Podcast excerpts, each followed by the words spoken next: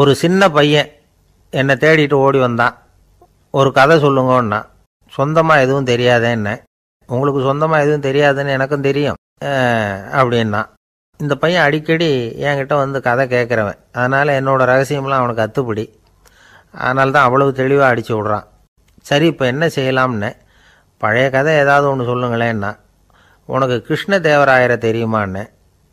அவர்கிட்ட நேரில் பழக்கம் இல்லை. ஆனால் அவரை பற்றி புஸ்தகத்தில் படிச்சிருக்கேன்னா சரி இவங்கிட்ட மேற்கொண்டு பேச்சு கொடுத்தா நம்மளை ஒரு மாதிரி ஆக்கி விடுவான். அப்படிங்கிறத யூகம் பண்ணிக்கிட்டு அவனை உட்கார வச்சு கடைசி வரைக்கும் குறுக்க பேசக்கூடாது அப்படின்னு ஒரு கண்டிஷனையும் போட்டுட்டு அந்த கதையை சொன்னேன். ஒரு சமயம் கிருஷ்ணதேவராயர் சமஸ்தானத்துக்கு ஒரு பெரிய வித்வான் வந்து சேர்ந்தாராம். என்னோட போட்டி போடுறதுக்கு இந்த ஊரில் யாராவது இருக்கீங்களா? அப்படின்னு சவால் விட்டாராம். அந்த ஊரில் இருந்த பெரிய பெரிய வித்வான்லாம் இது ஏதுடா வம்பா போச்சுன்னு நினைக்க ஆரம்பிச்சிட்டாங்க. யாரும் அந்த ஆளோட போட்டி போடுறதுக்கு தயாராக இல்லை. எல்லாரும் நடுங்கிக்கிட்டு இருக்கிறாங்க. அந்த நேரத்தில் ஒருத்தன் மட்டும் தைரியமாக முன்னுக்கு வந்தான். அது யாருன்னா தெனாலிராமன் அந்த சமஸ்தானத்தில் விகட கவி அவன். என்ன அனுப்புங்க போட்டிக்கு? நான் ஜெயிச்சு காட்டுறேன்னா. உனக்கு அவ்வளவு தைரியம் இருக்குதா? அப்படின்னு கேட்டாங்க. தைரியம் மட்டும்தான் என்கிட்ட இருக்குது.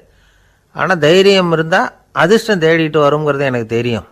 அப்படின்னா அடுத்த நாள் போட்டி ஆரம்பமாச்சு. அந்த பெரிய வித்வான் வந்து நின்னார். தென்னாலிராமன் எதிரில் வந்து நின்னான் அந்த வித்வான் ஒரு விரல காட்டினார். தென்னாலிராமன் பதிலுக்கு ரெண்டு விரலை காட்டினான் வித்வான் மூணு விரல காட்டினார். இவன் உடனே நாலு விரல காட்டினான் உடனே அஞ்சு விரல காட்டினார் அவர்.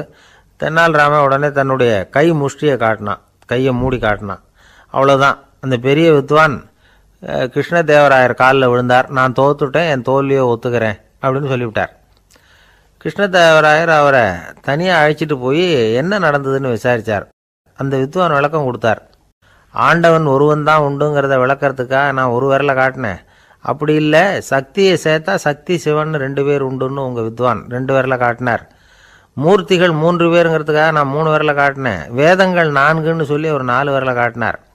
பஞ்சபூதங்கள் ஐந்துன்னு நான் அஞ்சு விரல காட்டினேன். அதையெல்லாம் அடக்கி ஆளணும்னு சொல்லி அவர் கையை மூடி உறுதியாக காட்டினார். அடடா உங்கள் வித்வானுக்கு எப்பேற்பட்ட அறிவு. அவர் தான் ஜெயிச்சார் நான் தோத்துட்டேன் அப்படின்னார் அவர். அப்படி சொல்லிவிட்டு அவர் போயிட்டார். அதுக்கப்புறம் தெனாலிராமனை கூப்பிட்டு என்னப்பா நடந்தது? அப்படின்னு கேட்டாராம் அதுக்கு தெனாலிராமன் விளக்கம் கொடுத்துருக்குறான்.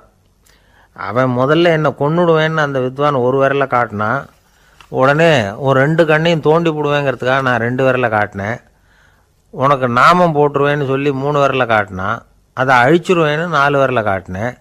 உன்னை அரைஞ்சிருவேன்னு அவன் அஞ்சு விரல காட்டினான் நான் உங்களை குத்தி போடுவேன்னு சொல்லி கையை மூடி காட்டினேன் அப்படின்னா. இப்போ பாருங்க ஜெயிச்சது யார்? தைரியம் மட்டும் இருந்துட்டா அதிர்ஷ்டம் தானாக தேடி வருங்கிறது எவ்வளவு உண்மையாக போச்சு. அதனால் நாம் எப்பவும் தைரியமாக இருக்கணும்னு சொல்லிவிட்டு என் எதிரில் கதை கேட்டுட்டு உட்காந்துருந்த சின்ன பையனை பார்த்தேன். அவன் என்னை நிமிர்ந்து பார்த்தான். அவன் தன்னோட கை கால் ரெண்டையும் ஒரு மாதிரியாக என் முன்னால் தூக்கி இருபது விரலை காட்டினான். எனக்கு ஒன்றும் புரியல. இதுக்கு என்னப்பா அர்த்தம்னு கேட்டேன். இதே கதையை இதுக்கு முன்னாடி என்கிட்ட இருபது தடவை நீங்கள் சொல்லியிருக்கீங்கன்னு அர்த்தம் அப்படின்னா.